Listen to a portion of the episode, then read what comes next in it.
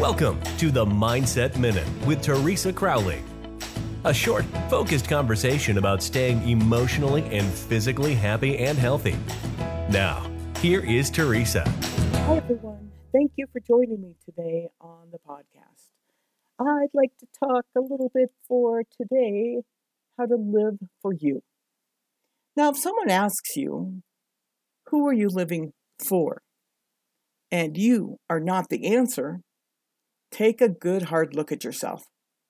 Everything that you do, everyone you associate with, should be part of your own choosing, or you're really living a lie.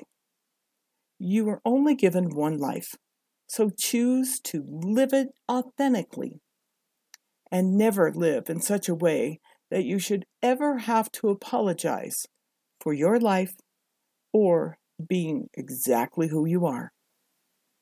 That's my Mindset Minute today. I hope you enjoyed it and you join us each and every weekday.